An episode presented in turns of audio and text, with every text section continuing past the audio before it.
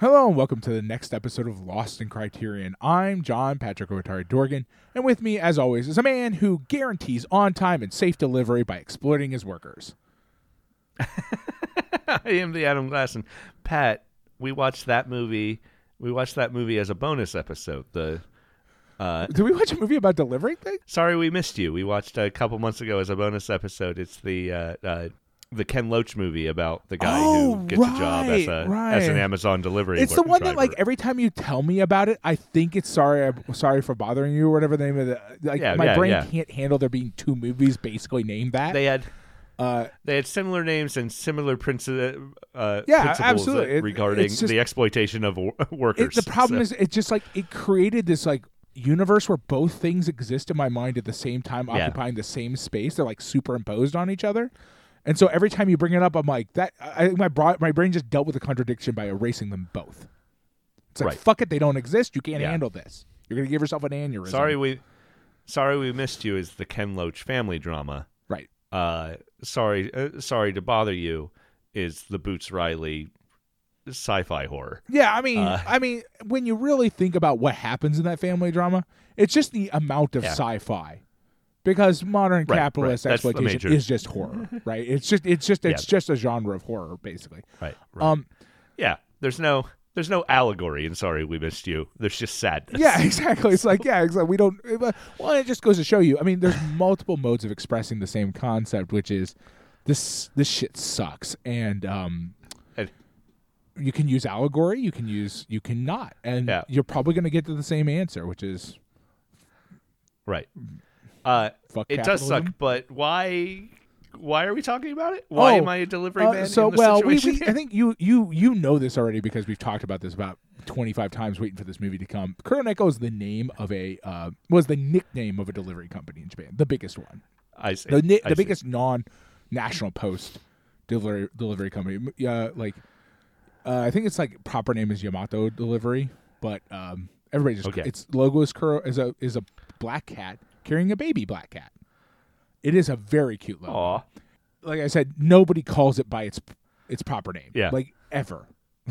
yeah, it's Yamato like uh like delivery company, but like it's like no one uh, we just we just call it Kuroneko because it's just that's the logo and the logo's very cute.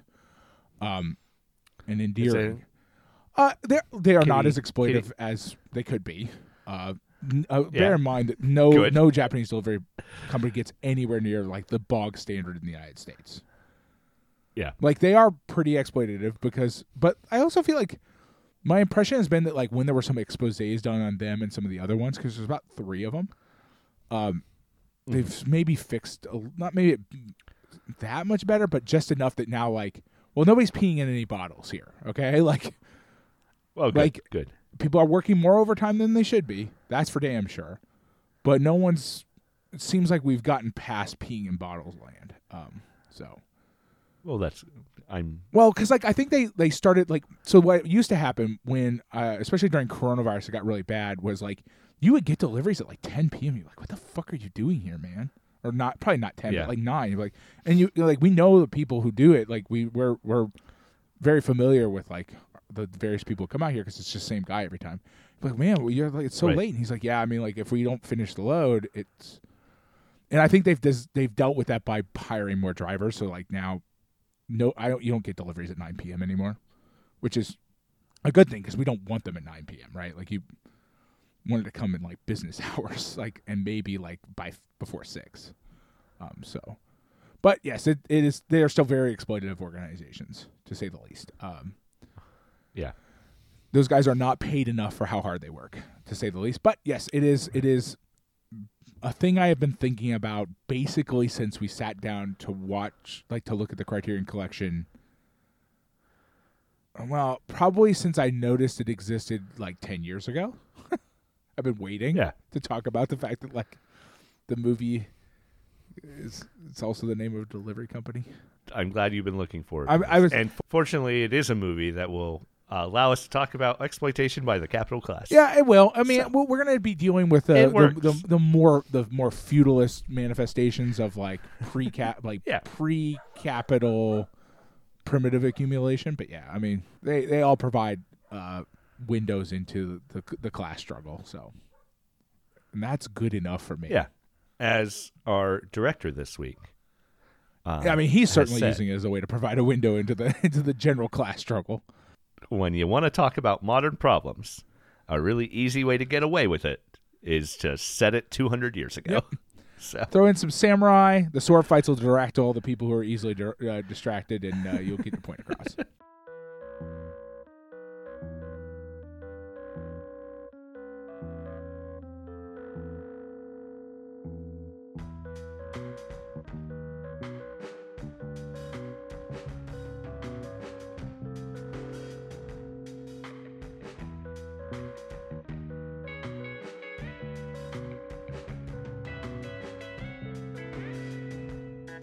Before we get into our movie this week, I do want to talk about our Patreon.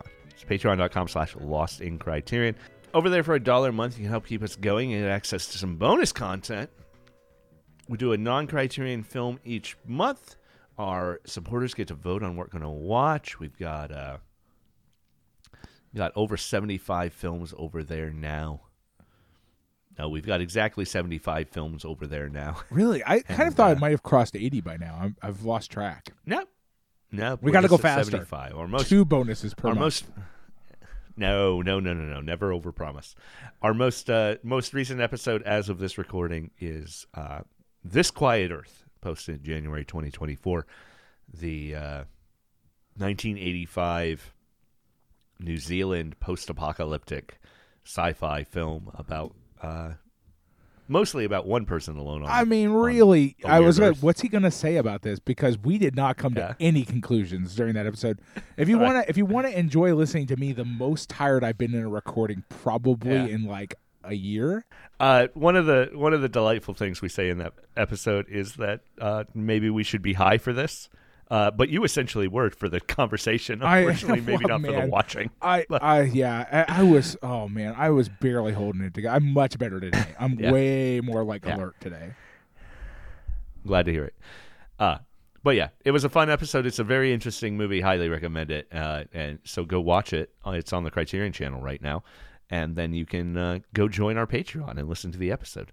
Uh, that dollar gets you access to all the back catalog episodes, gets you the vote, gets you to be part of uh, the commentary community on our posts over there, uh, which you know I I appreciate. It's a it's a fun way to interact with people too. Um, a little above that, though, five dollars. We like to thank folks who can support us at that level on air. So thank you so much to our current five dollar supporters: Andrew Jarrett, Eric Coronado, Chris Otto, and Stephen Goldmeyer. A bit above that, our highest tier, we do something pretty dang special. Pat makes a piece of art based on one of the movies we've watched recently. I get that printed up on a postcard, write a little personalized note once a month, and mail that off to our $10 and above supporters. Also, like to thank them on air, and thank you so much to Adam Speakerman, Nina Bojnak, Patrick Yako, Tracy McGrath, and Jason Westhaver, our $10 and above supporters. Thank you so much. If you want to check out those postcards without committing to that ten dollar mark, or uh, buy past postcards, if uh, if you are a supporter and really loved one, get over to Redbubble.com. Search for Lost in Criterion. There, our store will come up, and you can see those past postcards and buy them as postcards, greeting cards. If you need a little more room for whatever message you're sending to your loved ones, uh, as stickers if you need no room whatsoever. Thank you so much to anyone who has purchased anything off that Redbubble. Thank you so much to everybody who supported us on Patreon over the years. And thank you for listening. Pat, this week our movie is Kuroneko, uh, or Yabu no Naka. No Kuroneko. Well, yeah, it just means uh, in the bam like the black cat in the bamboo grove. Like it's um, I I do like you're gonna do your intro, but I do want to talk about the title because the title is a really fascinating bit of like world building in and of Yeah. itself. Um, so Okay. It's 1968 uh, Japanese historical horror.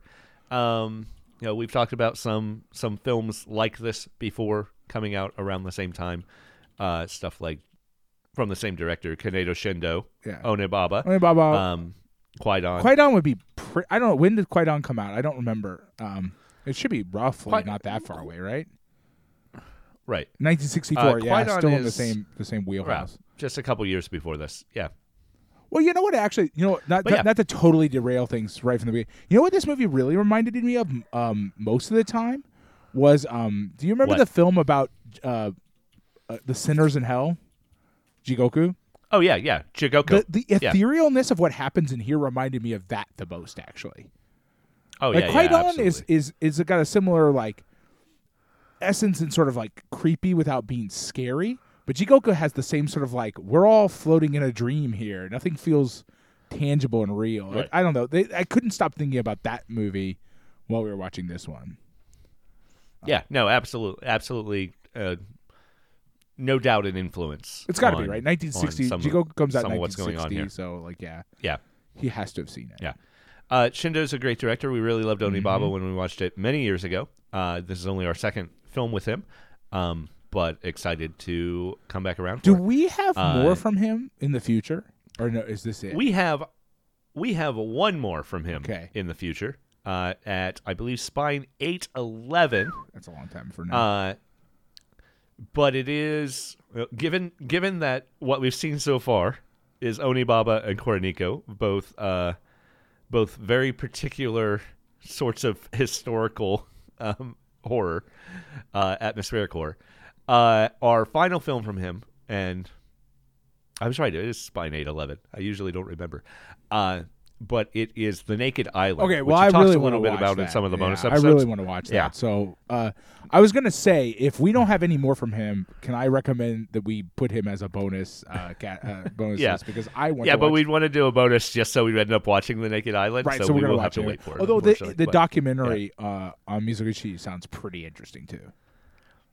The documentary on Mizoguchi and his uh, his documentary, uh, the well, not a documentary, but semi in the same vein as The Naked Island, sort of documentary like uh, Children of Hiroshima. Yeah, Children of Hiroshima interesting to me sounds pretty well. interesting. I also think My Beautiful Wife, I think it was called, also sounds pretty interesting. He, he wasn't happy with the results, but that's not Yeah. necessarily a thing that works against it. You know what I mean? Like seeing things that a director is not happy with but inspires future work is is fascinating idea to to me.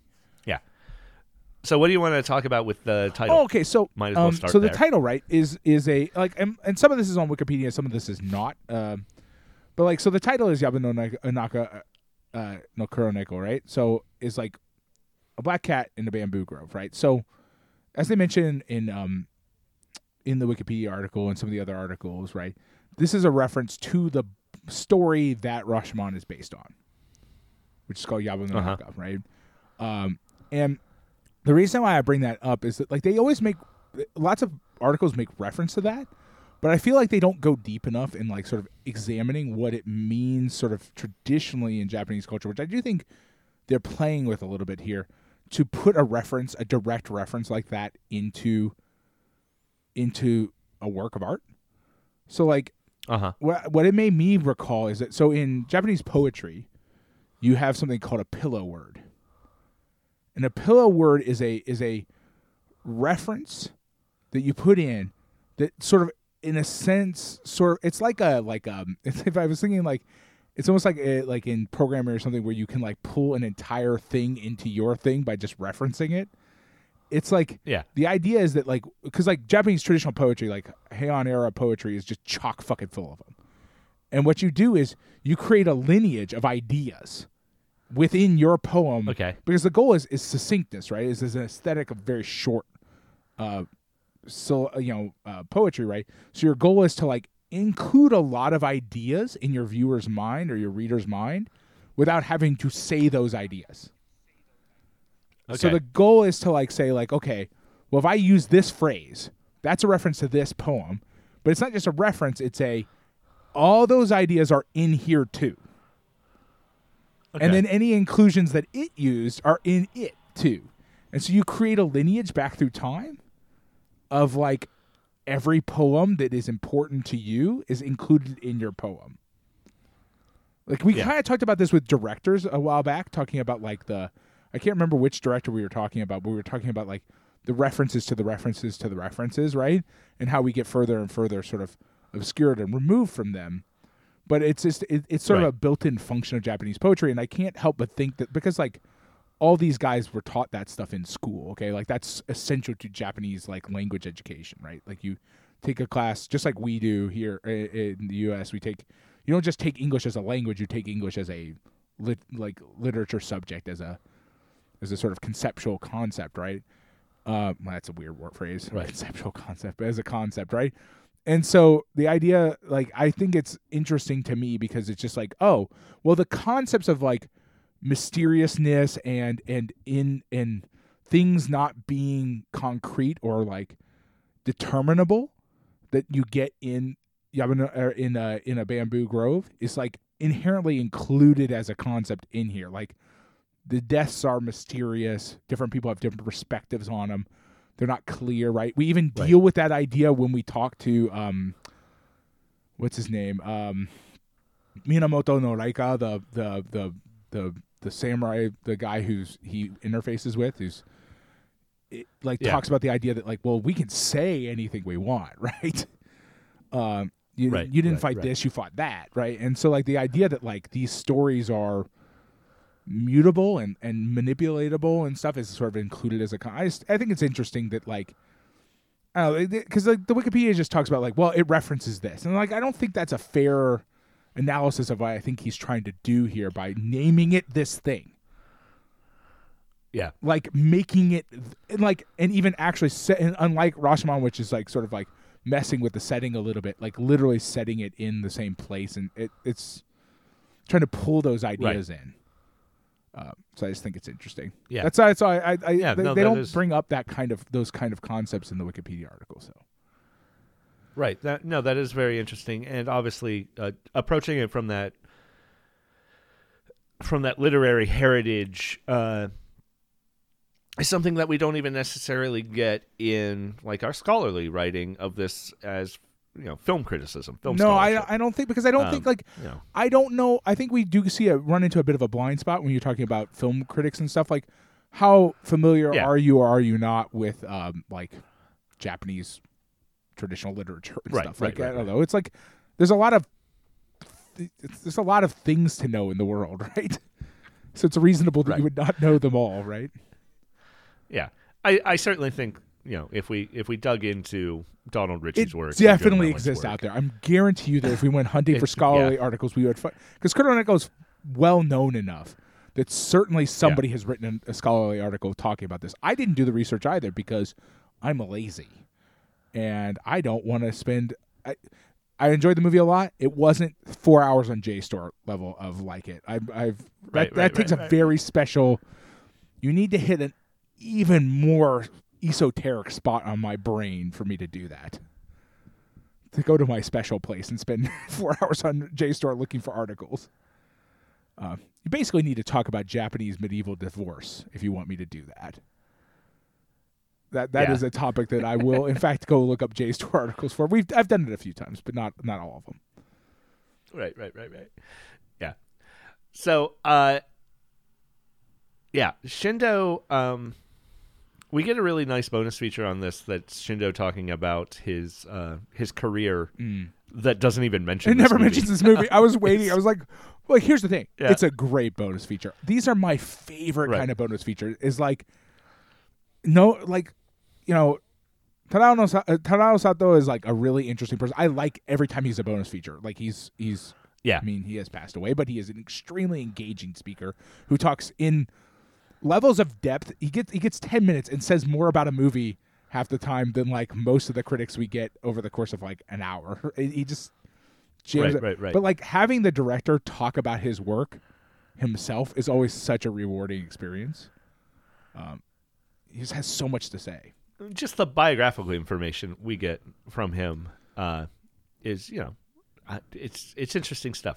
Like even uh, even the Criterion essay for this week, um, which is by uh, uh, by Maitland McDonagh.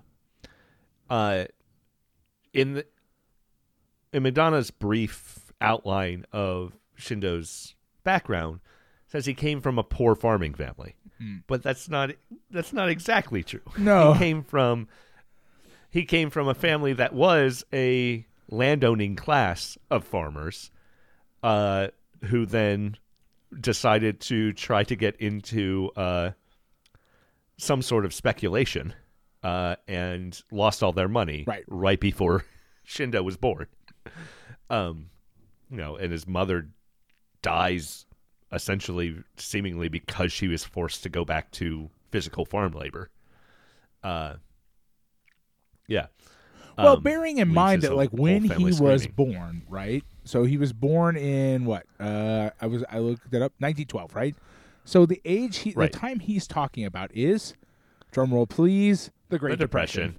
Yeah. Like, um, yeah, Right, he right, and many, many like we don't we're we're given conflicting messages here, but my guess is, in that time it was not wholly improbable that like a, you could be a lower to middle middle class as a farmer. It was, and then you, like many many people, get kind of probably bamboozled into investing in the stock market, or or some sort of speculative investment, and then you have no money Yeah. anymore because the stock market crashes.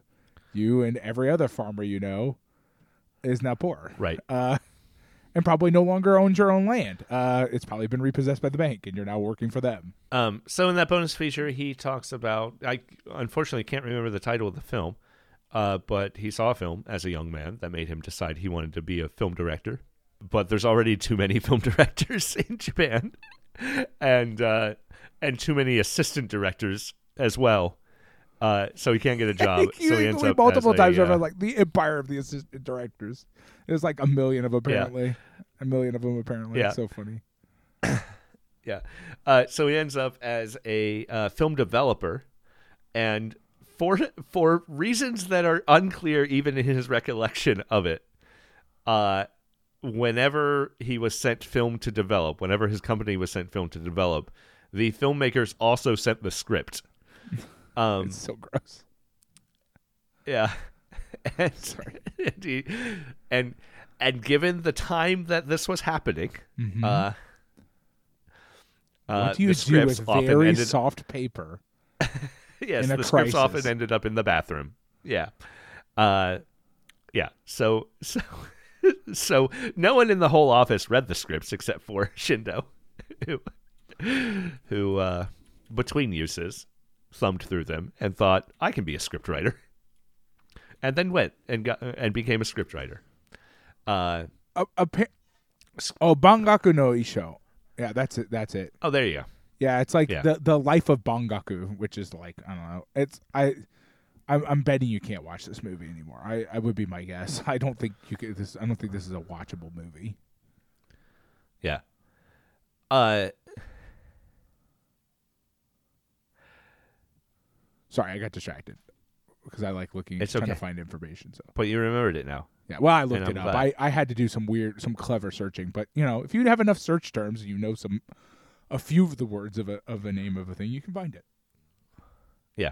So he ends up being Fuck, a it's on Disney scriptwriter Plus. for. Uh, is it? Uh, I mean, it says what's on Disney Plus. I got a what's on Disney Plus thing popped up. Yeah, I guess I could go watch Well, it. that's good. You can't, but I could go watch it. There you go. Good. Glad to know. It is available. Um. Anyway, so uh, so he gets a job as a screenwriter for Shochiku. Uh, essentially writes for every Shochiku director except for Ozu. Loves working with Mizoguchi. Ends up making a documentary about Kenji Mizoguchi. Uh, but also shares. I just love this little bit from the Yeah. feature where he shares that Mizoguchi told him that his scripts were terrible. That he doesn't write scripts; he writes stories. Uh, and it's always good to have a director who can be self-effacing. Right. To to mention that one of the most famous directors I've ever worked with told me I suck. Yeah, it's like uh, you don't write you don't write dramas, you write stories. It's like one of those Yeah. very like don't fuck around with this. Like you're just you're just not. This is just not good enough. Uh of Yeah. comments. It's I mean I it seems like it uh yeah, apparently Tulsa Totem had no talent for screenwriting. That's amazing. Um Yeah. I mean, well, that's the thing, right? It's like I at the same time you kind of get the impression like that sort of tough, uh, tough parenting kind of thing seems to have led him to try a lot harder Right. uh, Right. to do good jobs instead of just probably emulating the things he was reading on the toilet paper. Right. Yeah. So the stuff he ends up writing that he can't trust anyone else to direct are the very personal stories that deal with the poverty he grew up in. and the death of his Uh, wife, uh, which is like the the and the death of instigating event. Like he's only married for like four years, and his wife dies of tuberculosis, um, which Right. is, is apparently a theme we're going to just keep sticking with here. As 2024, the year of tuberculosis. from Uh, from eighty yeah, years, started in ninety years ago. Uh, but yeah, like yeah, it's it started in December with our Criterion films, but we have been very tuberculosis heavy for the last six weeks or so. Uh yeah. Yeah, so, you know, and that's how he ends up directing, is that he writes a movie inspired by his quest to become a screenwriter uh, and the support of his wife uh, until her death. And then, uh, yeah.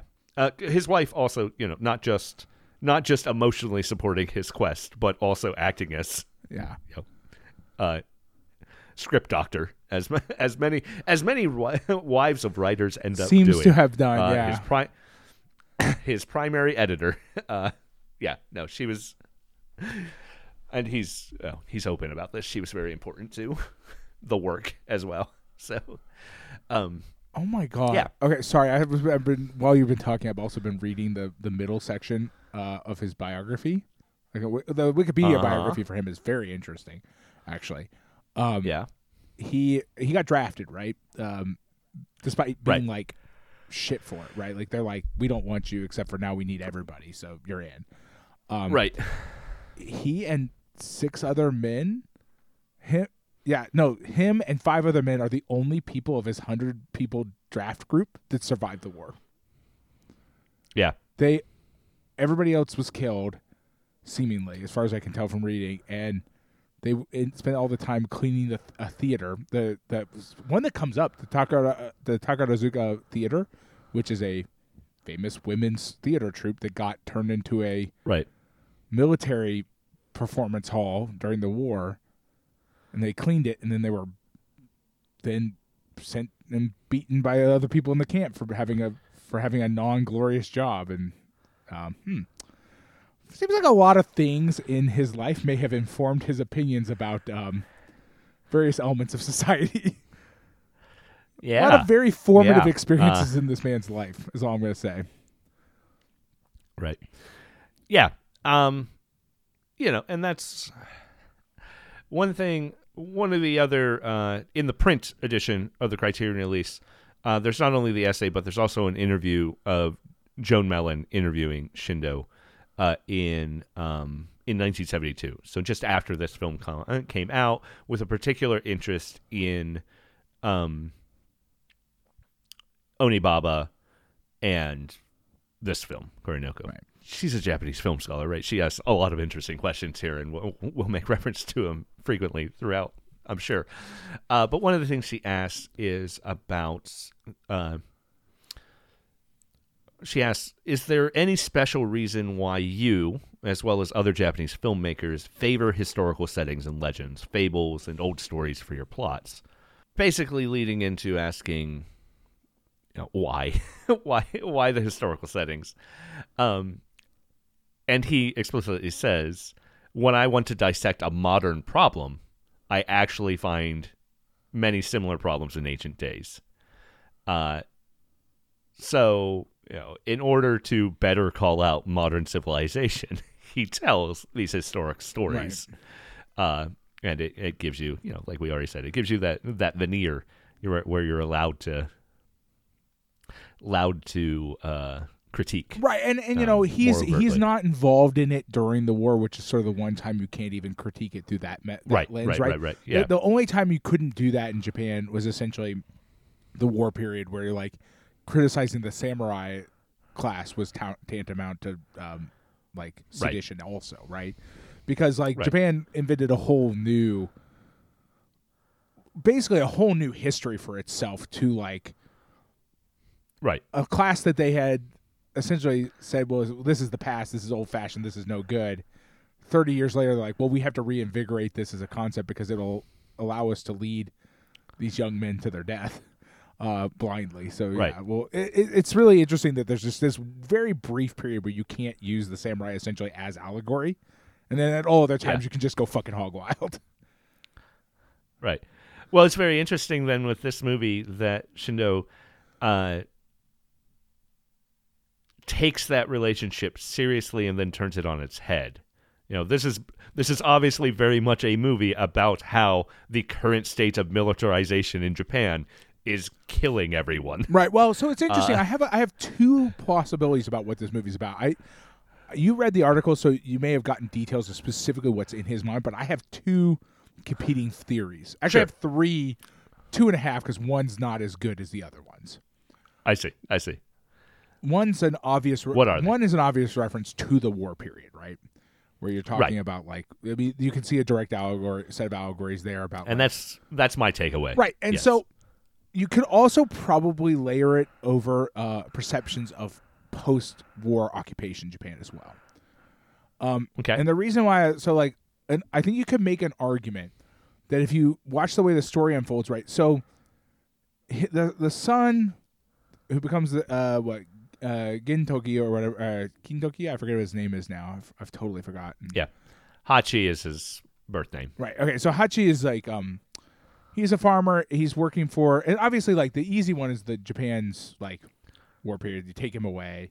But the, where it sort of Yeah. gets a little rough, right, is he comes back important, right? And the thing that didn't happen to Japanese soldiers was they didn't come back important. They came back either in a fair. box Yeah.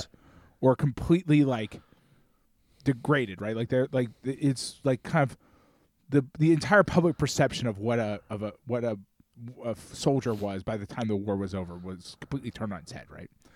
Um, and we've talked about Right. that in the past. So the other theory I had was if you view it as if you view the samurai that we see here as an occupying force, okay, a la Americans post war or Japanese people working with Americans post war, as Japan re re essentially remilitarizes post war uh, with the help of the United States, right?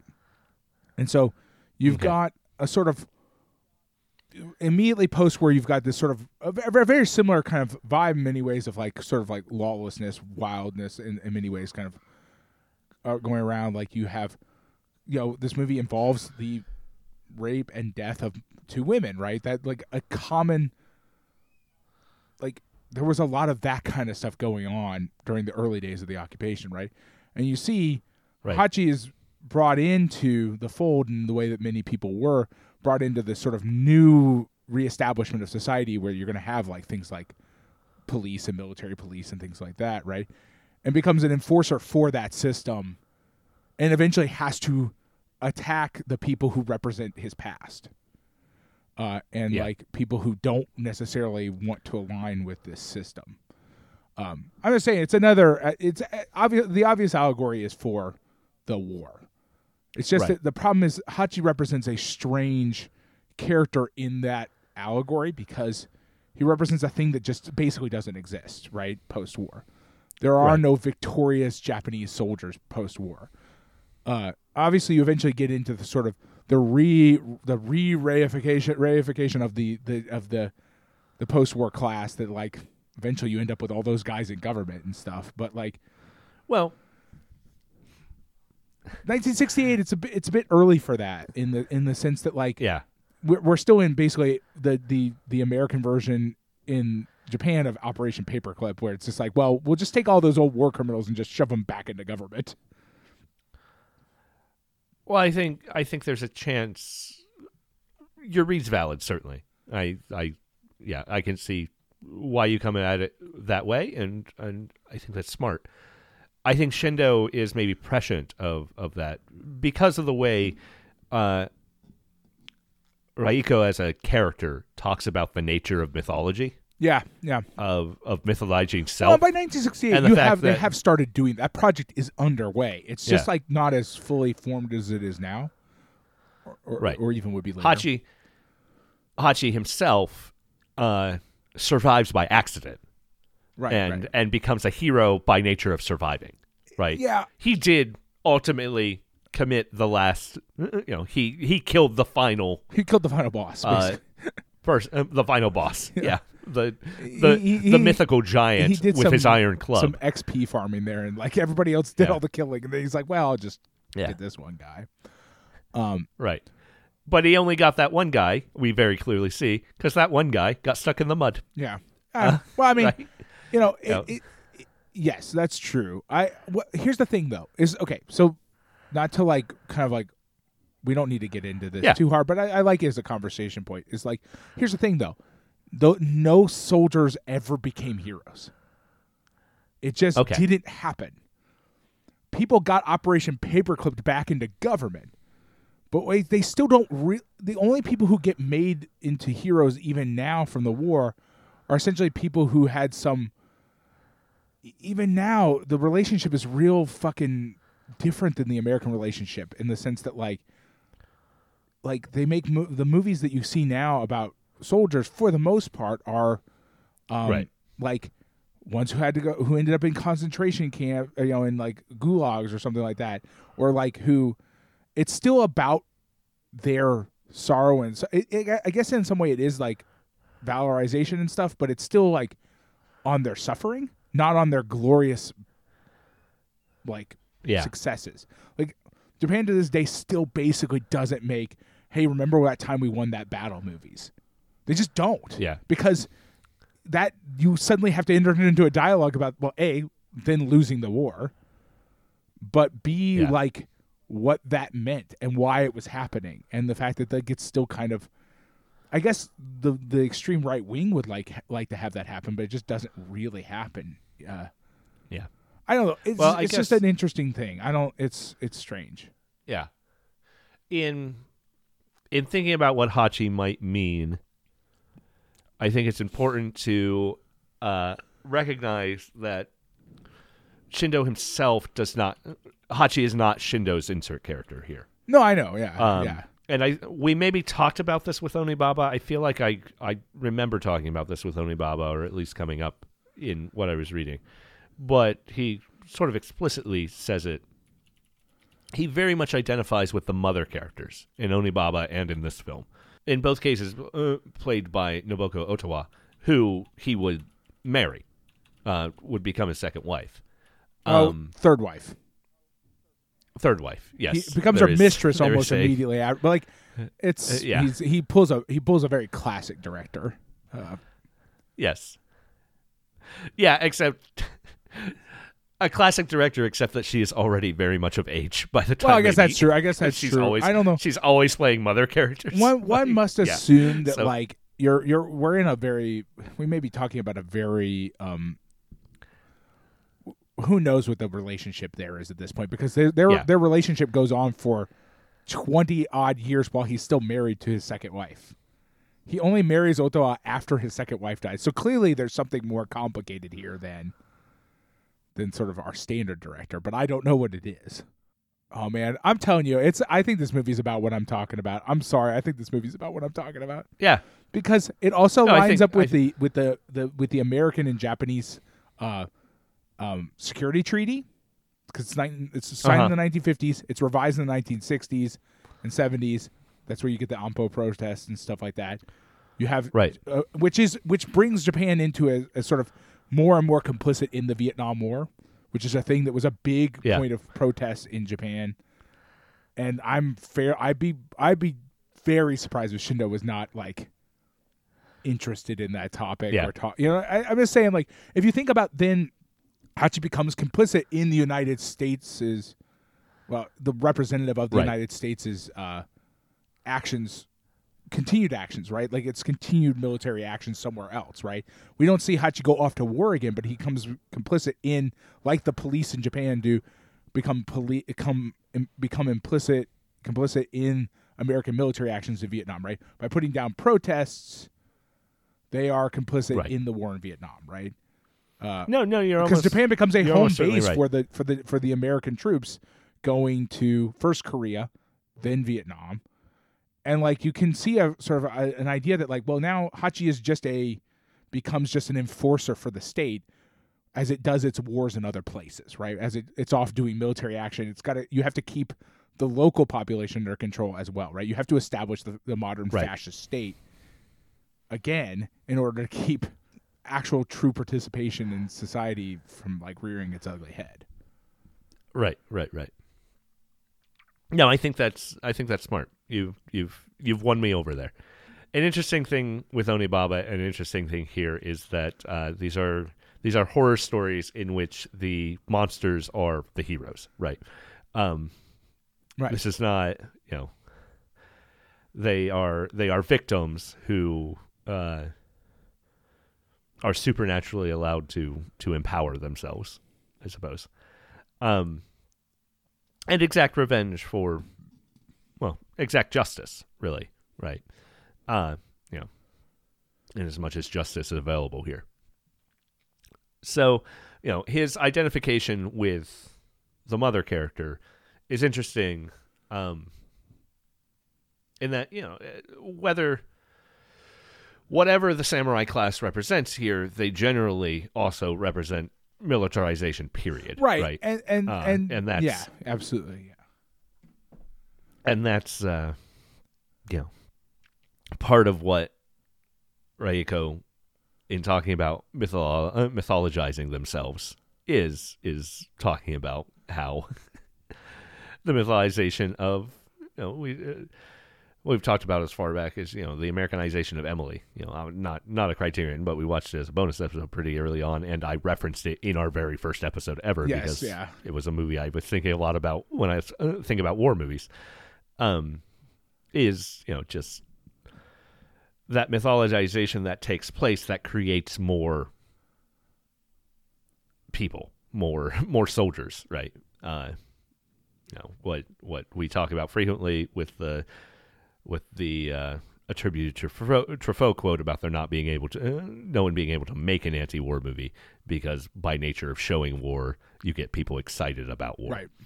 um so you know to have to have a character say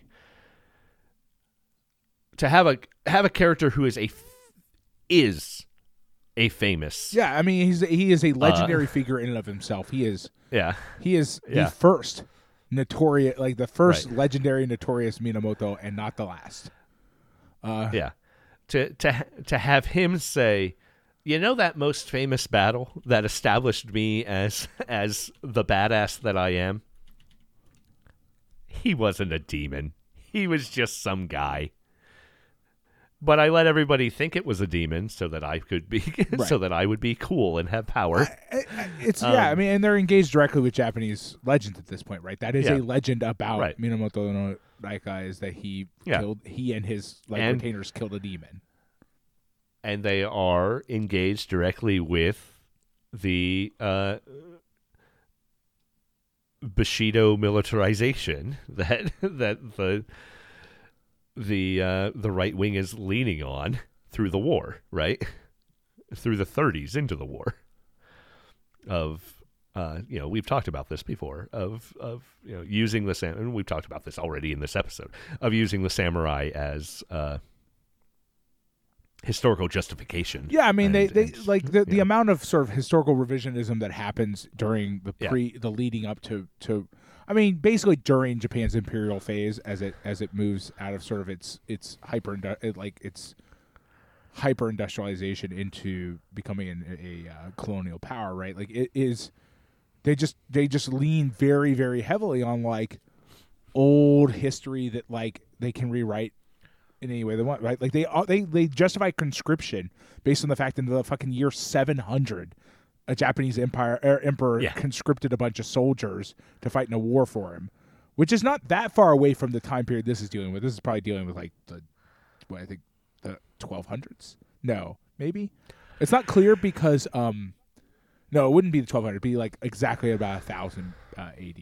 So yeah, um, this yeah, Yeah. this would be like the year Uh, the year 1000 ish. Yeah. we also, you know, Raiko being our authority figure in this frequently gets um, pillared uh, as far as a a reading of this film goes.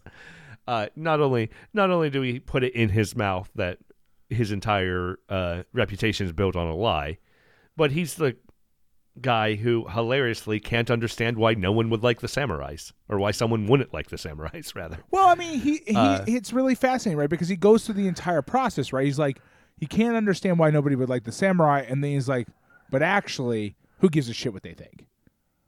Right. Like he goes Yeah. through an entire like sort of almost like dialectic on his own of like, well, I mean, of course they all love us, but who gives a shit if they do? or basically, it's really like a Right. fascinating like development over the course of like one Yeah. conversation. Yeah, Hachi gets uh, a little pushback because initially says, "Why? Why would people not like the samurai? We fight so the nobles and the peasants can live without worry." I think is exactly Yeah. what he says. Um, and Hachi says, "Well, maybe the nobles, but uh, the peasants suffer under the samurai directly, uh, and are starving to death." And and the re- the rejoinder is, "Well, the the weak ones suffer, of course, but they'll always suffer." Right. Yeah. Um, Well, I mean, and you know, and then you you get line, lines like that where you're like, well, I mean, like Shindo is just like directly in conversation with modern Japan, right? War, war like war, Right. With war period Japan and post war period Japan of like exactly who did the army like help here, like whose whose purposes Right. did it serve, and the answer was never normal people. Right. The ruling class already.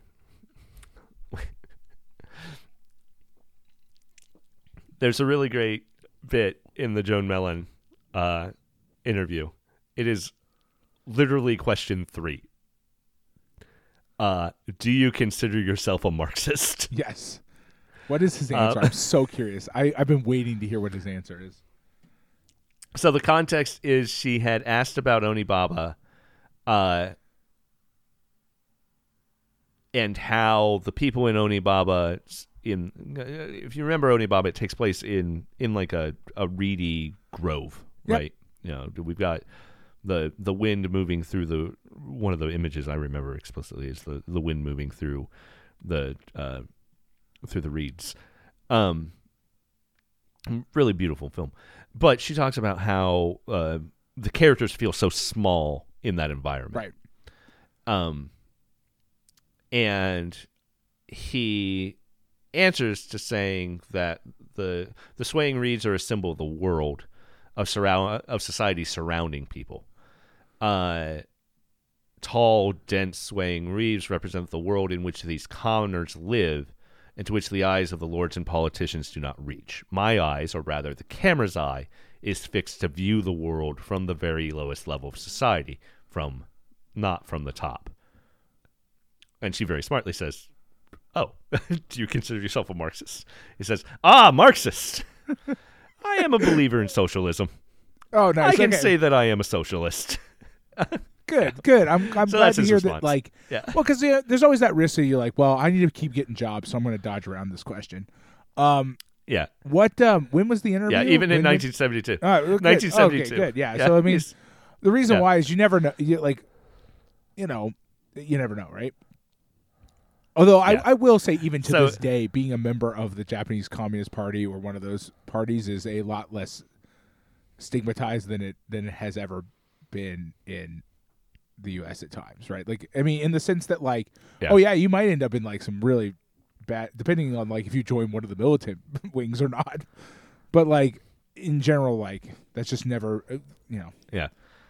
1972. So sure, her next question is, yeah, her next question is to ask about uh, the sense of class struggle that she sees in Kuroneko and in Onibaba, and his response is that you have to look at society. If you, rather, he says, "quote." If you have to look at society through the eyes of those placed on its bottom level, you cannot escape the fact that you must experience and perceive everything with a sense of the political struggle between the classes. Ah, this sets the general political background of the film. Oh yeah, yeah, Yeah. Uh, good. Yeah. I- it's nice when like it's not. Uh. Um, we're not reading extra information into a thing, and it's just there. yeah. Uh, it really Yeah. makes our job easier. yeah. He does go on to to maybe caveat a little to say I cannot be, help but be class conscious, but you have to remember I'm an artist, not a politician. Yeah. Um, I will say there is there is one one more interesting thing later in the uh, interview uh, where they start to talk about other directors. Um, and he very explicitly says, because this is this is 1972 that the interview is taking place, right? Uh, he very explicitly says that he liked uh, Godard's early work better. Oh, interesting.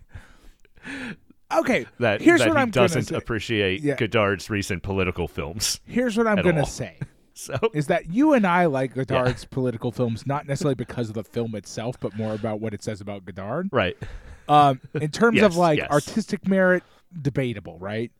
Um, sometimes. Um, yeah. Uh, so I, not to like totally derail our conversation, I just was on the Right. Onibaba Wikipedia page because I wanted to go look and see if it like sparked any memories that I wanted to talk about.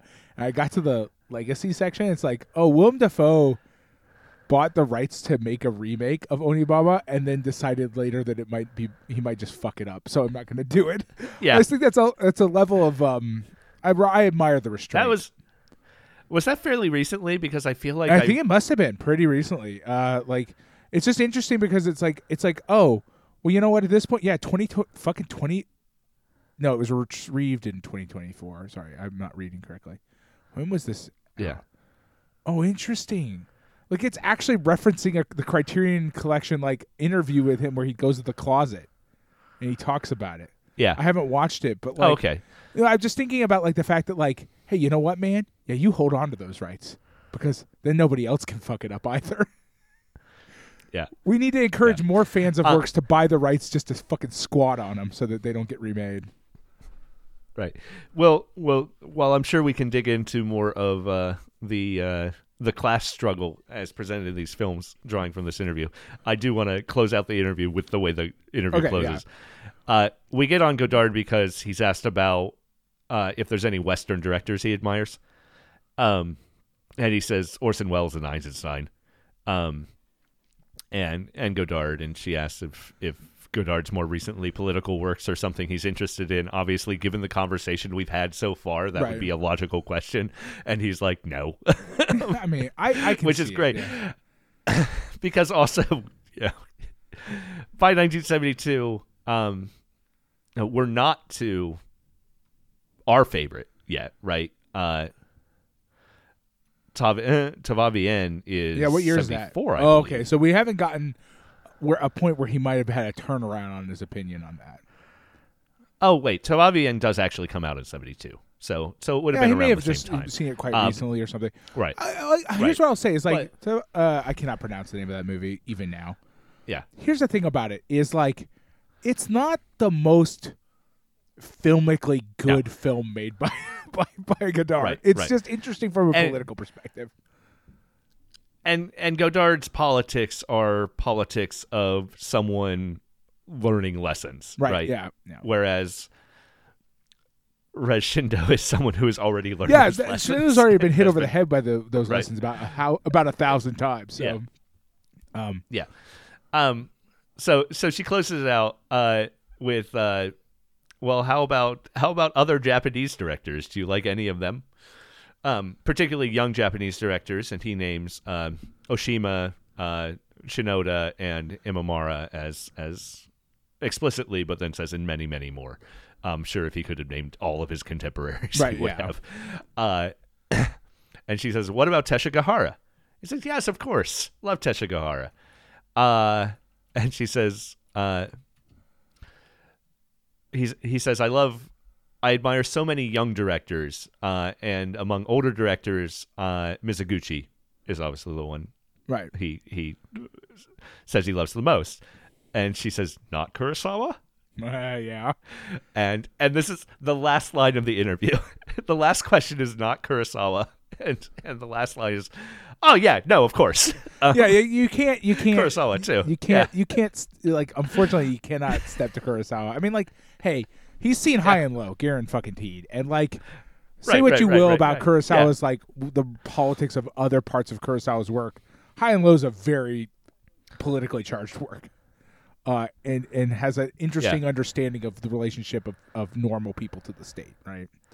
Um, I haven't seen Yeah. it in many many years, but like, Yeah, no, it's like yeah, you can't not not say you like Kurosawa. Basically, it's against the law. You'll go to jail.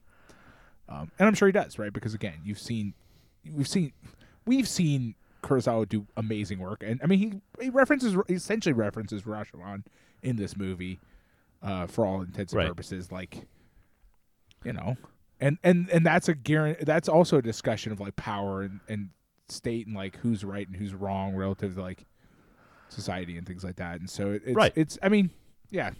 Every eh, basically every director worth his damn is engaged in these conversations uh uh Yeah. at this time, right? So Right, and the other directors he names, as Right, the yeah, other absolutely, directors he yeah. names are people who are engaged in those conversations exactly, too, yeah. right? Um yeah, it's just Yeah. it's it's interesting because like it is it was it is a powerful time in Japanese cinema. It just is. Like where Yeah. like we just we see basically banger after banger uh, like in terms of like just like political messages and ideas and stuff. And even, you know, your even your kind of more conservative older guys like Ozu that we run even even they at times after the war kind of very lightly touch on these subjects. We talked about that with um Right. which one was that where we talked about the occupation? I can't remember now. I think it was just Tokyo Story. It might have been. Where, I'm uh, so I'm like my brain here. Yeah. Like there's two. We've seen too many Ozu films at this point. It feels like, but Yeah, where he's taking, admittedly very oh, subtle. they're very but subtle, still- but they they're still there. There's like weird sort of little things that happen. You're like, well, that that clearly would only happen in the occupation. This is only a thing that is an artifact of the occupation, um, stuff like that. So, yeah, um, but yeah, this is maybe our our most intensely Marxist director from Japan that we've had. Maybe not only, but definitely one of them. Which I I I I Definitely appreciate. I appreciate it. Well, I mean, he talks about um, making the Naked Island, which we're, we will watch in like fucking five, like what, eight years. yeah, Uh, a few years, but, like- not eight, but a few. but he talks about it and like they basically had to create a sort of egalitarian filmmaking state on this island to get it done because like oh we, we don't have the money to do this the way you're supposed to make Right. movies uh, and i find that Yeah, really he ex- fascinating yeah, where he explicitly says we paid everyone equally, and then also told them, give the money to your family because you're you need going it to where need we're it going where yeah. we're going. where we're going we don't need uh, money or roads apparently yeah, we're we're committing a cash. We're co- we're creating a cashless society on this. Uh, it'll be a utopia. It's on an island. It's uh, we're making a movie about how poor people. It sucks being poor farmers, but uh, you know, we're all going to be equal while we're there. Yeah, it's. I mean, And, uh, well, it's yeah. really fascinating because he talks about like the way that they even structured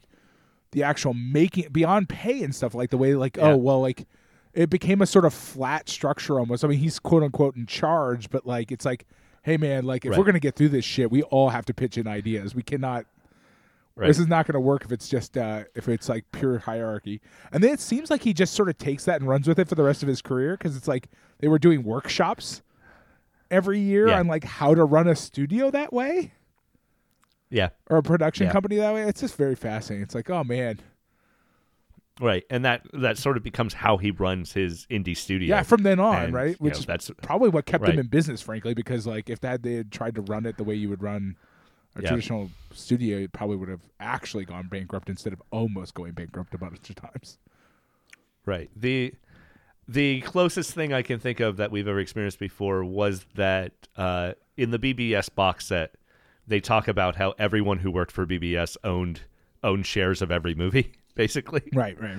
Uh, but but that was by nature of we can't afford to pay anyone, so even the secretary is getting paid a percentage of right, film. right, right. Um, well, and this is sort of a similar thing to that, but it's like it's a much less Right, sort of right.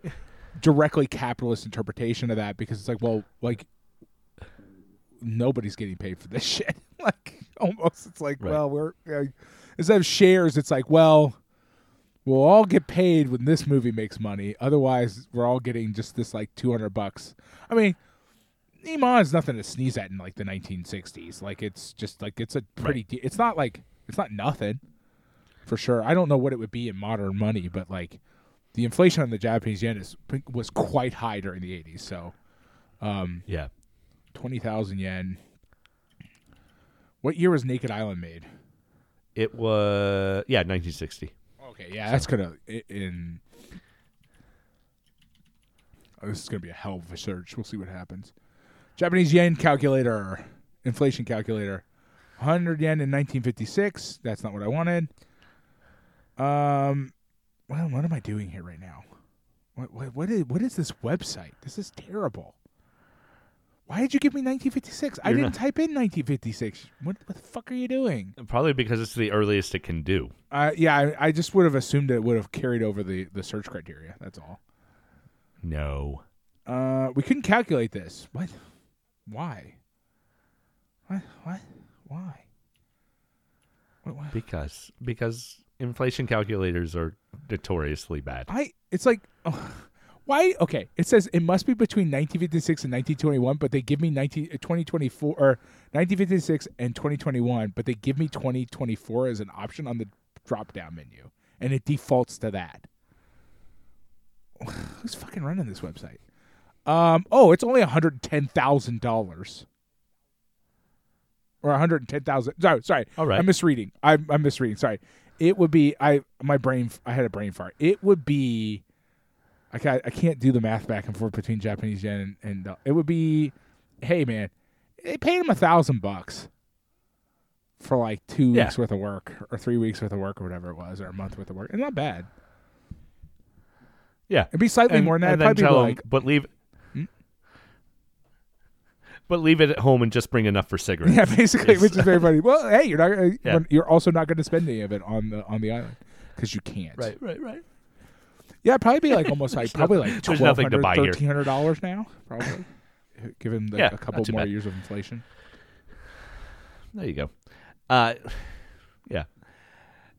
Yeah, I, re- I really look forward to watching that movie as well. I'm really Um, excited about it. it I, I, like- I, it kills me. We Yeah. have to wait like until eight eleven or whatever. Like, yeah. what what number are we on right now? I don't even know. Uh, five eighty seven or so. So fifty movies a year. So Yeah, we're it's four and a half years away. Five, four to five years away, basically between four and five years Yeah, away. thereabouts. Hmm. Man, I It's okay. It'll be worth it. I know it'll be worth it. I'm just, I just don't want to wait. Yeah. Uh. Yeah. I like uh I like Tadao Sato's uh bit on the bonus features too. Always always fun to hear from Sato. Oh yeah, Uh, he's my 'cause he's- favorite. Like he's probably my favorite critic to Yeah. hear from. Yeah. Um particularly when we're talking about Japanese film. I mean, would it's when rather he mostly comes up. than- Yeah, I mean, like he has written, Yeah. cri- cri- like he does do critical work on other countries, but like we hear him when Right. he talks because his like encyclopedic knowledge of Japanese cinema, basically. Yeah. Right. I'd certainly rather hear from Sato than Don Richie. So Yeah, hundred percent. Yeah, I mean, like yeah. Sato has like has he's just a very compelling speaker. He he only ever has like ten Yeah. minutes on any given movie, but he jams so much fucking insight into his 10, mo- 10 minutes. It's wild to me. Right.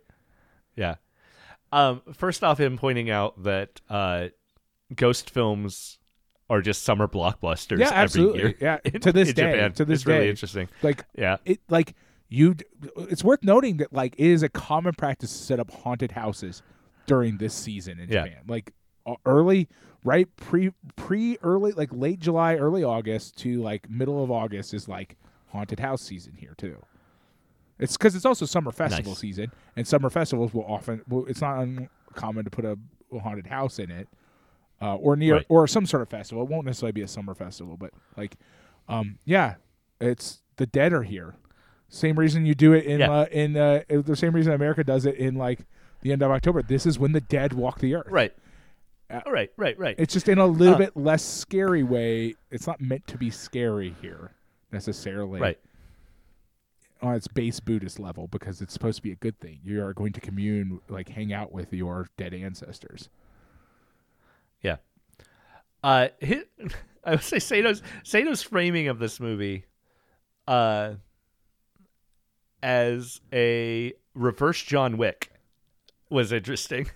Obviously, not terms he uses, but the idea that uh, this is the cat taking revenge for the murder of its owners. Yeah, yeah, yeah, right. Like, Uh, yeah, it, it it's interesting because like traditionally the black cat, like the bakeneko, is like will devour its victims, and turn into Yeah. them, become them, is a sort of Yeah. traditional. But like obviously with a lot of these sort of folk tales, right? There's a lot of different articulations of the same idea.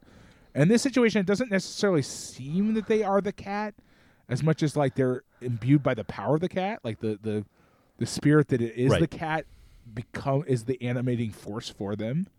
It's really fascinating, like from a sort of like movie's cosmology perspective. Yeah, yeah, it's it's playing with with the expectations there. Um but yeah, his his his framing of you know, obviously they are they are cat people, right? Yeah, In in how we see them. Um but the idea that it wasn't them resurrected had never entered my mind. Me neither until we Uh, like until he brought that up and I was like, oh, I should go investigate and like because I don't really I don't Yeah. really truck with Japanese uh, ghost stories other than like knowing Right, like right. the ba- vague outlines of it. Like there are people who are like obsessed with them. For me, it's sort of like a when I bump into them, I always find them very fascinating, but I'm not like obsessed with them. Yeah. But yeah, like the idea Oh, that because like that would be a traditional articulation of this, right? The cat Yeah. assumes their form to exact like not necessarily exact revenge because normally the cat eats its victims, but in this situation it would Right. eat it it would, would consume the life essence of its ma- its owners in in in pursuit of vengeance, right? It's a really fascinating idea. Yeah. Yeah, yeah, I found it really interesting. Um But yeah, he's just he's very smart. Yeah, I mean uh, that's the Yeah. thing is like he just he I don't know, like I don't know how to describe it. He reminds me of a very very good teacher. When you like listen to him Yeah. talk, like it's like, oh, this person is extremely insightful about this topic, and Right. it would be really neat. I should just buy one of his books, honestly. I don't know, Probably. Probably. and just read it instead, because it's like we don't ever get enough of him. It's like ten minutes. It should be Yeah. should be an hour. So, unlike Onibaba, unlike Kwaidan, uh, this movie did not have big play in the U.S. okay, Um, one reason uh, is suggested in McDonagh's essay is bad luck, um, and and but it is an interesting stroke of bad luck. So, Kwaidan gets famous internationally because it goes to Cannes. Okay, and does really well at Cannes. People, you know, the French critics loved it in Cannes, so it became, uh, you know, a critical darling and uh, and a movie buff, a thing people wanted to see. This movie coming out in 1968, Kuroneko goes to Cannes, and 1968 is the year we've talked about this previously, is the year of Cannes where, in solidarity with the student protests and in protests themselves against the uh, minister of art or or some some some government minister uh, basically kicking out the guy who was in charge of Cannes uh-huh. uh, for for political reasons. Uh, Truffaut, Godard, and Malle all worked together to shut down Cannes halfway through the uh, the event. uh huh. So basically, Kuroneko never got to be seen at Cannes because of because of Godard, in in a way. So maybe that's why why four years later, um, Shindo's like, eh, maybe I maybe I like older older Godard better. Godard Right. before he got political was Godard before he got my movie shut down. Right. Yeah. I mean, yeah, but yeah, I think it's, you know, it's just a bad stroke of luck. It, it- here's the thing, though, is like it did get good play in Japan. Like again, as they talked about, like, yeah. but it, those are summer blockbusters. They're they're always big sellers. Like, fucking everybody loves a ghost movie in in summer here, and it, it's, it is. um yeah, I mean, it's unfortunate, right, that this is not as famous as Right. it could be because it is. I will say that, like, if you had to like compare, like, Onibaba is a little bit more like funky as far as films go, right? Like, it, slightly more. um This one is is a little more weird as it sounds like, slightly more in my mind down to earth. Yeah. I don't know why that is because this movie is chock full of like very ethereal scenes, right? Like it just is. It's, Right, right, right. And I love every single one of them. Like um Sato talks about like the the the the slow motion shots and like Yeah. when they're doing like their their cat flips and shit, it is one of the most beautiful things I've ever seen in my entire life. You know what it reminds me Oh of? yeah. No, it's great. It reminds me of Tokyo Olympiad. Yeah. Like when Just they're the when he's it's shot. filming like the, the gymnastics and stuff in Tokyo Olympiad, like the how like strangely kind of like floaty and like in, everything feels like it's in water. Yeah. It's it's yeah. I don't know. It's just I I and I will say that, that when they when he's working with black in this film, like when he's when he's dealing with like empty space, this movie gets maybe about as beautiful in a sort of abstract way as a film can get. Like Yeah. the contrast, the way contrast is used here to create like just these vast voids in which like single beacons of light exist, and the beacons of light are most often times the avenging spirits, not the not Right. the ba- not the actual bad guys, which are the which are the samurai. Yeah. I, man, this movie Yeah, is really fucking gorgeous. The use of stage inspired lighting helps with that. The Toho scope Right. definitely helps with that. Um, you know, they they use spotlights, they use, you know, and, and you know, so many of the people in uh, the actors in this film come from a stage background, right? Right. Um, their, you know, Japanese stage in its in its various forms.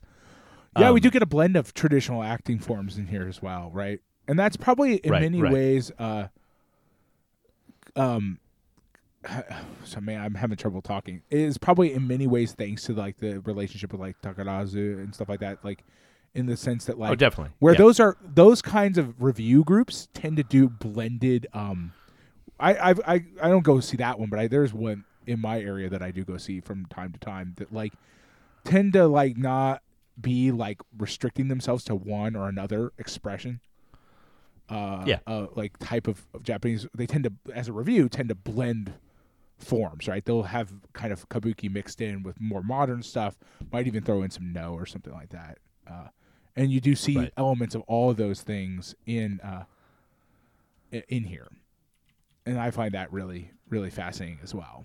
Like that, I think that's it. Like because like you get like they mentioned in some of the stuff for this, like blending kind of Noh when the when the mother is like alone and is kind of presented as single entity, she's basically doing Noh theater performance. But then we get into sort of kabuki Right. type type performances later, like in other places. Like certainly, um, Hachi, you know, uh, Gintoki is like um doing real hardcore kabuki theater poses right, right, right. and and face like yeah. Well, all we're missing is the is the elaborate makeup, right? Like uh, uh, it- uh, to get like fully kabuki, like every like when he addresses the camera, oh, so good. Yes. Yeah, and of course, uh, no, uh, Nobuko Otowa uh, was part of Right. Takara- Yeah, I mean, Takaratsu. Or, Yeah, Otowa was part of I said uh, wrong, too, but- Takarazuka, and like um, you know, um, was it uh, Nakamura, the the main uh, male lead, is was part of a kabuki troupe Yeah. as well. Like they're all stage actors, and they're all. This movie supports stage actors in a way that a lot of movies don't, right? Like a lot of times, stage acting doesn't apply, but the stage acting here lends to the ethereal quality. right. It it, it helps Absolutely. to make it seem more unreal. Like, and I think, Right. and that I think that separation is in many ways what allows this movie to be as successful as it is for us, at least, because you want to talk about real world problems by using the past. It helps to sort of, in some ways, lampshade the fact that this is like not the real past. This is Right. like a kind of production of the of the past to tell you something about now. I think the acting helps with that and helps it make ethereal, which helps to do that. Right. It's not a Obviously, the wire work epic. also helps to do yeah, that. Well, but, right, right, right. Yeah, Right, of course. right. But the wire work is also part of kabuki theater, right? Like the black, Right. the black voids in many ways are are a kind of a send back to Noh theater and the way you handle um, moving, you know, creating illusions on stage and stuff. Like, like well, we're just gonna wash everything in black, and so it, there's a lot of re- like Yeah. stylistic things here that are sort of send ups to historical theater types. Um, and yeah, like incredibly successful. Like it is when it when it's trying to be that way. Like because sometimes when you know, you know, sometimes when they're just in a dialogue scene where it's just like between like uh, uh, Minamoto no Raiko and like and uh, Gintoki, it's not really meant to be as theatrical. Uh, it gets a little bit more like when when Minamoto no Raiko has to like deliver his lines, it gets way more. I don't want to say real, but more like less eph- ephemeral and much more like I'm just going to tell you how we see the world now. Yeah. You know what I mean? Like we lose some of those elements. I think that helps because like you're you're you've got this spiritual world that like Gintoki is interacting with, and then he goes to the real world, quote unquote, where it's just like an asshole with a mustache telling you how it is. Right. Right. Right. Right. Yeah. And it helps the audience, I think, in many ways to be like, yeah, that is how it is, isn't it? like right. that is the bullshit, isn't it? Like we're not this guy isn't even going to put a veneer on it. It's just going to be the shit. Um and I think that's really Right. I think it helps. I think it like really addresses its message in a really like poignant way. Yeah. Uh, I want to talk about the music too. Okay, sure. Um, immediate, immediately on board with this movie with the strong start of the music, like just the fan, uh, the opening bit. Um, but even beyond the music, the sound design of this film across it, I have I have frequently frequent notes that the sound design in this film is amazing. yeah. Um, it's the way different sounds of, are isolated. Even like the sound of the horse walking, I made a note about. It's just really cool the way it, the way it's in there. Um, but but the opening with the music, and then essentially the next ten minutes are in silence, right? Mhm. and need to be right the quietness of that moment of of them being murdered uh, raped and murdered um and left burnt but oddly not burnt uh I think that's supposed to be partially samurai r- like uh kind of like um uh, um fuck what's the word I'm looking for? Uh, having to do with ghosts and stuff. I think that is supposed to be oh yeah yeah, uh, yeah. you know, I can't I my brain is fried. I like I ethereal No, Is I was like trying to like for? not you- spiritual, but the thing that you get when you're dealing with like um yeah nah fuck it, it's not worth it. It's very ghostly. Doesn't matter. It's very like oh the Yeah. like the the gods and stuff are involved in the fact that they're not burned to a crisp, right? yeah it's very supernatural Thank very you, ghostly. supernatural. That was the Um, word I was looking for. My brain could not come up you with go. that word at all. the ethereal supernatural way uh that shot and uh soundtracked um and then with the with the samurais sort of snaking their way out of the woods and back into it right Yeah. uh it's just Well, like Yeah. we we get a Um, very specific picture of samurai like right off the bat, right? Like we establish what they are from like basically moment 1, right? They're a bunch of fucking assholes with swords. We're going to come in Right. here you know, do all kinds of heinous acts, act like they did a good thing and then walk away, right? Like they're going to be right they are they are the the state and evil incarnate, right? They just they here they roll Right. in, they fucking destroy everything, kill people and and do horrible acts, and then they and they just sort of disappear back into the forest. No Right. one's culpable, right? They are not. Uh, they are not. They specifically are not characters in this movie. They Right. are faceless force. They have faces, but their faces are purposely grotesque and like bar- and barbaric, very much on purpose. Right? The film is making them into right they're they are And- just of the state. Right? They don't have individuality at all.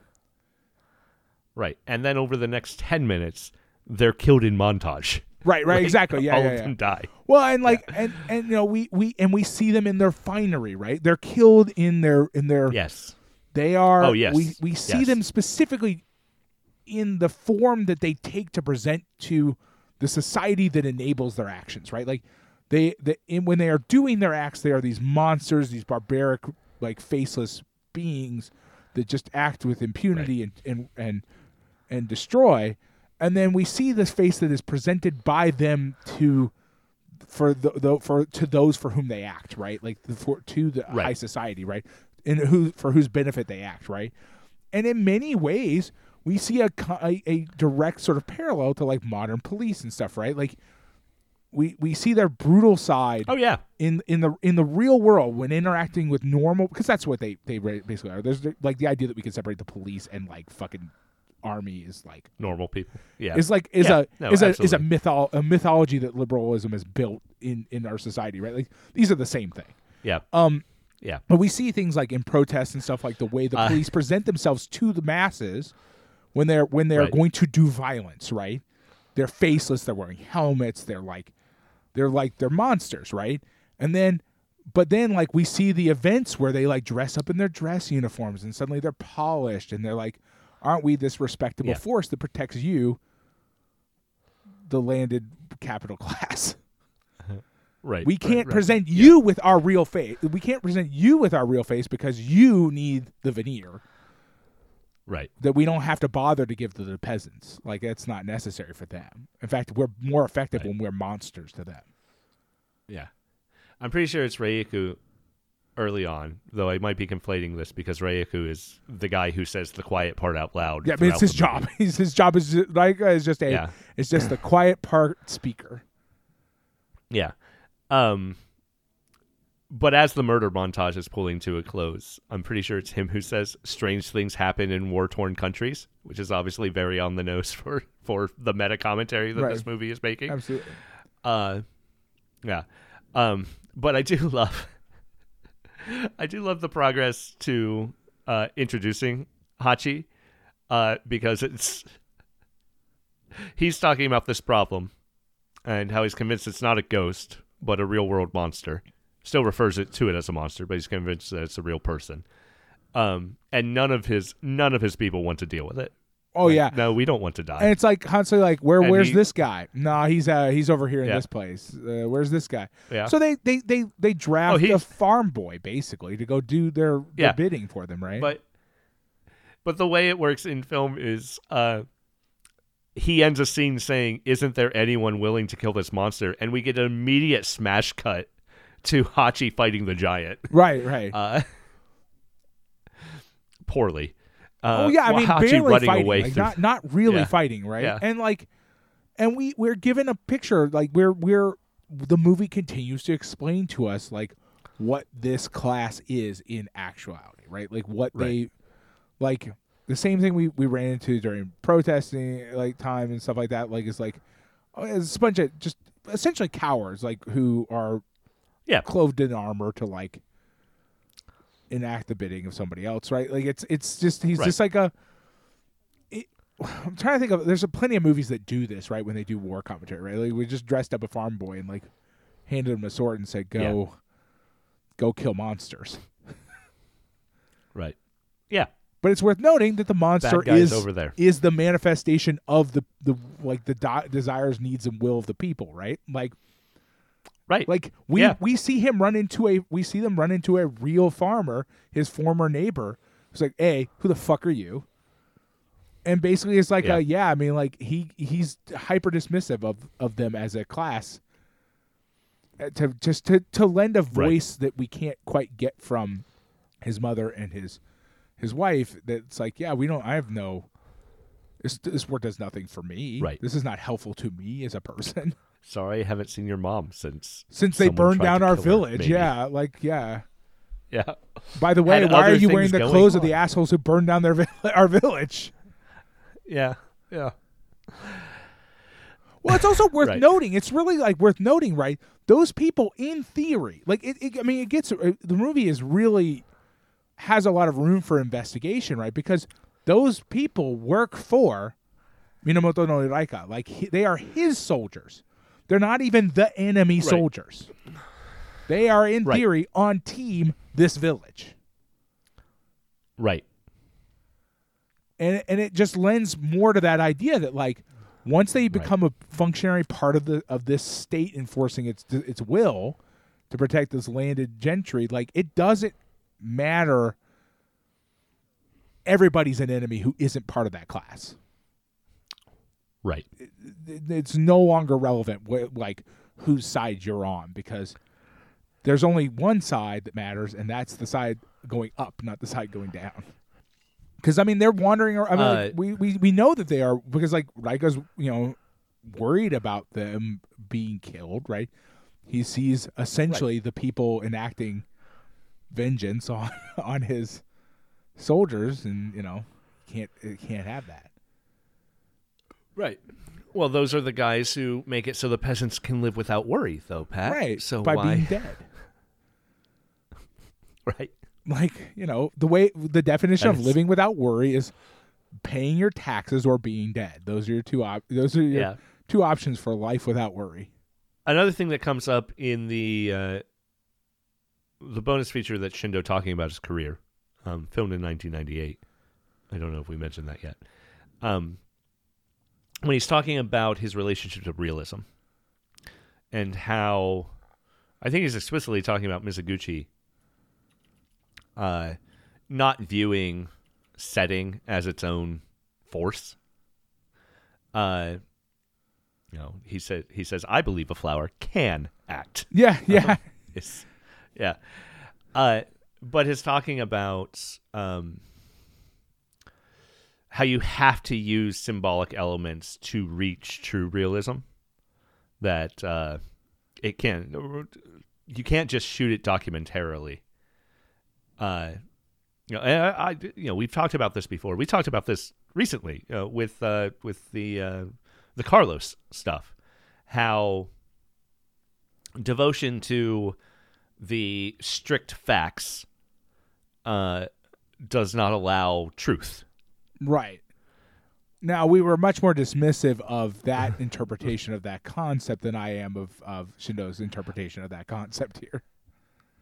Well, no, uh, I think it, it it cut both ways with Carlos because uh, Assayas was saying we uh,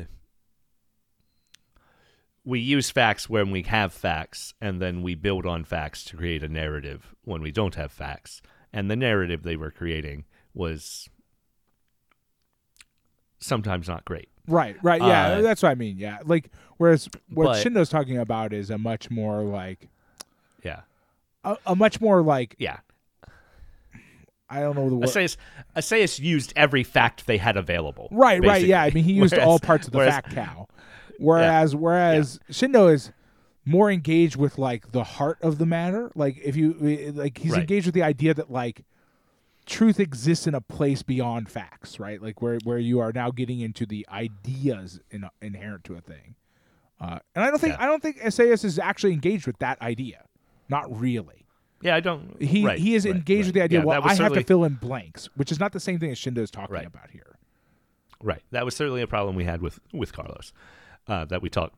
A in lot about. depth about. Yes, Uh, yeah, a lot about. Yeah, uh, yeah. Whereas here, you know, Shindo's talking about using symbolism to to shorthand some of the realism, but in order to facilitate reaching something ultra real, I guess. Right, yeah. Like well, it's Um, getting it's allowing we kind of talking about we've talked about the nature of art and stuff before, right? Uh, on this podcast Yeah. quite a bit where the idea of like trying to generate feelings and create thoughts and idea like you know conveying what emotionally is important for you to your audience and things like that and like the kind of going to more the actual essential truth of a thing rather than than than the sort of cave you know the shadows on the wall kind of thing right like this sort of like Right. right, deeper right. interpretation. Like he talks about like um, children of Hiroshima and the idea that like, well, I'm not going to just show a bomb. Like that's not Right. an effective or useful tool in this in this in accomplishing what I want to accomplish here, which is making people understand rather than just see. Right. And I and I like we, we've talked about that with regards to the atomic bomb quite a bit, right? It's like the the clips that Americans are used to seeing on TV do not in fact convey the real heart of the matter, right? Like you have to like when you engage with like the personal accounts and the and the the the people who live through it and the, as they talk about it, you get to a much deeper heart of the matter of like what it really means, right? uh, rather than just sort of a, Yeah. a- sort of the the sort of surface level aesthetic of like the bomb. Right. Because I mean, I think like when we when we talk about the bomb a lot of times, the atomic bombs, like we end up engaging with them as like, especially as Americans, we're presented with like, well, isn't this an amazingly powerful thing we built? Isn't it scary? Rather than engaging with like, isn't this an, an amazingly destructive thing that like killed like and destroyed the lives of so many people? Like engaging with the stories of the people who were affected by it, rather than engaging with it as a powerful force that we harness even things that try to talk about many much like the idea about no good war films films that try to talk about Right. the bomb especially within america tend to engage with it as like be, behold we are gods even though like even when it's a negative interpretation of that it's still like we we harness the power of the gods basically like Yeah. There was there was somebody on Blue Sky the other day uh who uh Andrew Reeves um Andrew S S H I dot b sky dot social if you want to see it. Uh well, i'm not going to type that in i But can't he posted- it's already too late for that I seriously like that we now have two sets of Godzilla movies. The American Oh, saw ones one, where yeah. he's an ally of mankind, and the Toho ones where he's a destructive force of nature, if not outright malevolent. And I don't know if I'm just making the subtext text, uh, but I I uh, retweeted that and I added. That's it's not that the Americans lack subtext; it's that that's how we think of the bomb. That's how we think of war. They are our friends. They're our allies. Uh, that's not how the Japanese relate to war and the bomb. It's a destructive force. Uh, you know, so it's still Godzilla still represents the bomb, and, or or the war more generally in both senses. I saw that same tweet. I think probably or that same Yeah. skeet. I think people are calling it now, which makes me very uncomfortable. Yeah, yeah, I don't. I, I, I, don't mean, like that's obviously skeet. a joke on purpose, but nonetheless, still uncomfortable. Um, Right. But like, I think he may have clarified further, or maybe I did read the thing you wrote. But like, yeah, I mean, it is. It is about the American. Like, even when Americans are scared of the bomb, they're still very well aware of it's our tool that we gave birth to and we control. Uh, which is very different than uh, the way anybody else who is in its has either experienced it or is in its like sort of purview of action is it feels about it, right? I don't think you Right. Uh, yeah, uh, yeah. So it's it's like very different perspectives on it, and like honestly, I'm not gonna lie, the American perspective on it through like, as viewed through Godzilla is a useless one. Right. Like this as a tool that we've harnessed that's our friend is useless as a as a like philo- philosophical concept, right? It, it accomplishes get, gets us nothing except for making it another like tool in the tool belt of like American military propaganda. Thank you for turning Godzilla into American military propaganda. That's what we all needed. Right. Um, yeah, it's like yeah, it's just, but it is fascinating, right? That like uh, that the Americans in like American cinema encountered a thing that is one hundred percent directly about the atomic bomb. And it's like, yeah, we should make that uh, about how it's going to be our friend. like it's it's pretty amazing, Yeah. actually. Uh, how that works out. Absolutely. Absolutely. Yeah. So why would why would Godzilla hate the samurai, Pat? Right. yeah, right. But yeah, so one of the things I was thinking about when we were talking about some of like what's going, you know, you were talking about who the he- you know the heroes of the story and stuff. I was thinking about because I I watched I rewatched some of those um YouTube videos about the hero's journey and stuff, you know, because like Maggie May Fish and some Yeah. of those people did like these sort of videos on those, and I was, it's come up quite a bit recently, right? At, at least in my watching purview, it's come up again quite a bit, and the hero's journey, and the idea that like it is fascinating to me that like that concept is out there floating around American cinema and, and Japanese cinema too. Don't get me wrong. And then like you have movies like this that inherently show that like oh yeah, there's like whole strings of movies that just do not adhere to that philosophically at all. I mean, yeah, somebody did go through quote unquote the hero's journey in this movie, and he's kind of the bad guy. right, right, right, right. Like Yeah. they did the, the, the heroes of this movie did not go through the hero's journey. The bad guy did. Right. Right. That's a fascinating idea to me. Like it's like, oh yeah, that thing that like is universal in all in all stories is like here's just a random movie, you know, not a random movie, but a, a movie that I like very much that we've just encountered that like in no way adheres to that, except for in some ways to say it's makes bad guys, which is fascinating. I mean, interpreting Right. Gintoki as like a bad guy is sort of like it's not that it's not cut and dry that way, right? Like he's we're supposed to understand that like he does make the wrong decisions. Like he, Right. he does bad guy stuff uh, by being like a tool of the state and not like pushing back on it, right? He he puts his his own success ahead of even his own family, right?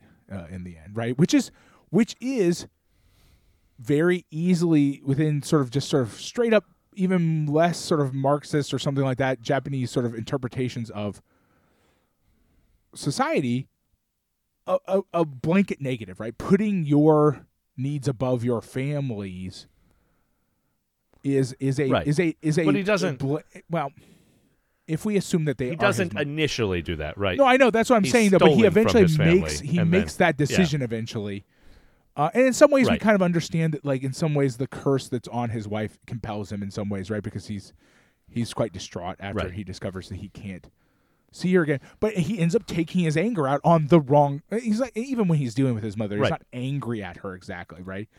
It, it he's he makes for a complicated character. Calling him just the bad guy. We have a bad guy, Right, And it's right, right. Raiko, right? Like we have a actual bad guy, Right, right, right.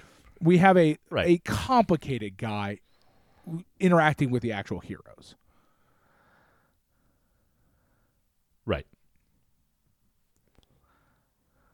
And it's worth noting that the heroes, as as we've discovered with with Shindo's work, are women, right? Like he's Shindo has got a strong desire to talk about the role of women in Japanese society and their importance, right? Uh, which is also quite fascinating, right?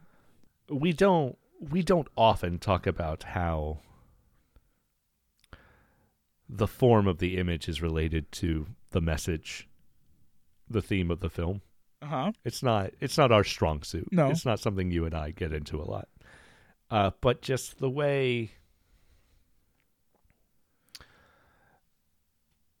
the way the women are stately and still Mm. until until it's time for them not to be and they're flying around in the on the Right. wires uh you know and the expectations of of womanhood versus what these characters actually want uh I think it's very interesting, and, and you know, and that's reflected in the sound design too. The stillness versus the versus the action, Right. and the the relationship between movement and non-movement. Right. Uh, well, they, there's a on a very base level, right? There's a an attempt to make them very cat-like, right? Like they're still right, up until the moment that they're 100 percent not still, and then all of their actions are very purposeful and meaningful, right? They're not haphazard, right? They move with a sort of they're purposeful grace, right? They're 100% still all day until 2 a.m. when they're running around the hallway, Right. uh, murdering samurai. Yeah, exactly right. Which, which all all cats should be engaged in. Um, Right. 100%. but like well and also but uh, it's interesting right? You're because you're talking about the stateliness and then also the idea that like they use the power of the role they, they they turn the they take the role that is inherently considered to be subservient and use it as a power uh, as a weapon against the samurai right? The the samurai are lured in by their expectations of what women are in this society and that that directly leads to their death right? Like they are you know what I mean? Like that is a weapon against them, right? Their their belief that like, well, they're just gonna feed me food, they're gonna give me drink, and then I'm gonna Right. get to just have my way with one of them. This is how this works. This is the way the system's set up. No problems. This is how it goes. And then that's how you get your ass killed. Right. Is a is I think is a is a message in and of itself, right? Like this like idea of like the this this stateliness hides a a um this the stateliness and this role represent a a a thing that is a sword that could have two edges, right? Um, Right. But uh, you know, another another aspect of that is the fact that when we see the samurai in their finery, it is after we've seen them yeah, as, as monsters doing yeah, their worst, yeah. right? Right? And and that's that finery, that that fake piece of the state is built on blood. Right. uh, well, and it's what- this and, movie and- too, and right? They, they represent sort of like almost a dialected in of themselves, an opposite, right? When they're in their finery, they have already done the brutality. It has bought them this Right. finery. It has given them this thing. They're they are now Yeah. useless. I mean, they are they are still arms of the state, but in this form, they are powerless. Essentially, they are just Right. decoration. Um, And and then but it's the opposite for for our for our, our heroes right for for Shige and Yone they are they are at their most dangerous and terrifying when they are in this Right. form Right. Right. Yeah. Yeah. No, they they uh they recognize that that finery is a mask over brutality and they use that mask to commit their right brutality. right rather Right. than just putting it on after the brutality's already over right yeah it's Right. Yeah. And not for nothing, uh Hachi earns his his title and prestige after an act of extra- he buys it with a severed head. yeah no absolutely he is he you know. is culpable like when we de- when I describe uh Hachi as being a complicated not just necessarily the bad guy. Complicated doesn't mean uh like not culpable in the in the sins that we're we're discussing right? There's a reason why they have to kill him. They have to like they are bound to kill him too and they can't because he is family and that gets into a discussion about like this idea that like your enemies might like if if when you're talking about the state and its relationship with with with P, with the uh sort of the you know the um the proletariat you're getting into an idea that like sometimes the the the arm of the state will be a person who lives next door to you will be a family or Yeah. a friend right like they will they will be co-opted by the state to enact what it wants right what it what its goals Right.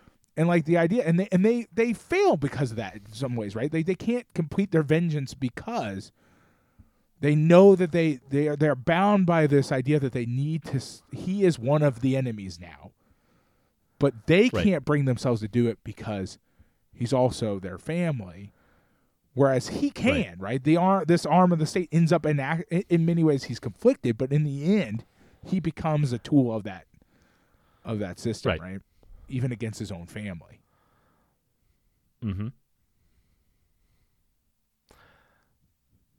And then he dies. yeah In the snow.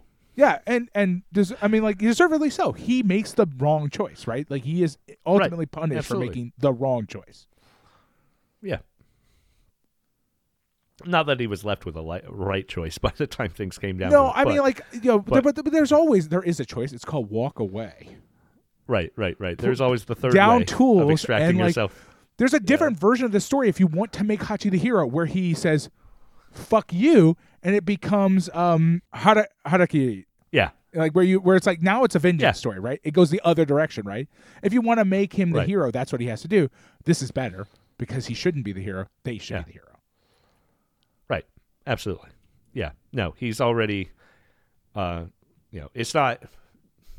The state has extradited him, and no one, no one throws it in his face that he wasn't there to protect them. Right? That's not. No, it's not what it's about. It's not about that in. idea. Right. They, he did not have a choice to Yeah. go. They they recognize that he is Right. taken from them. The, the state has taken Yeah. their loved one from them. Yeah.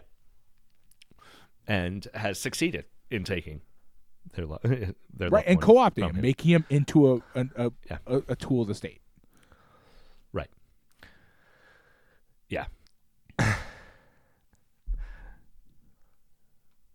What I'm going to say is Well, this movie is fucking brilliant. You could use this oh yeah, for a class I love this basically. You could just be like, "Hey, you, Yeah. you want to talk about the relationship of like like the the, the proletariat and the, and the state within and use like a film about Japanese ghosts as a as a tool for that? Let's do it, right, man. right. Let's do it. I might have to start using this Uh, in class. so- I might have to. How might have to go away. It might have to be this one now. I don't know. It's fair. I mean, Harakiri At is least real good for talking about how shitty the samurai are. It's a great movie for that. This is also much shorter, so that helps. This is going to go into like one of the all-time greats. I'm not going to forget this movie for a long fucking time. I mean, it, it, it presses all all my buttons. It's like the perfect movie Right. for Pat. It's like somebody. I. It's amazing. I love it. It's. uh Maybe I just Yeah, use this as part of my curriculum next. I've got a, and uh, I've got a, you know, pre-modern Japanese culture class coming up in about a month. So maybe this will get worked into the curriculum. There you go. Absolutely. Well, uh, I hope you do. Um, but it is time to draw this episode to a close. We've been talking about Kuroneko, the Black Cat from 1968, directed by Kaneto Shindo. Uh, super great movie. Oh, it's so really good. love it. I love next week, uh, next week, I'm very sorry to report. Oh no. Uh, we'll be watching about uh, we'll be watching Identification of a Woman from 1982, a This sounds like. the latest, Okay, go ahead. Sorry. uh, the latest uh, Michelangelo Antonioni Oh, Antonioni man. film we've seen. Might be the latest we ever see from him. I don't know when Blow Up came out. Uh, 66. Yeah, I was gonna say. Um, so, so yeah, we've uh we've never seen an Antonioni film that we actually liked. like, at least I sort of liked a little bit. Thank you so much for listening to Lost in Criterion. I am, as always, Lee Adam Glass. Uh, with me, as always, John Patrick Owatari Dorgan, and we'll see you next time. Bye. Yeah, next time.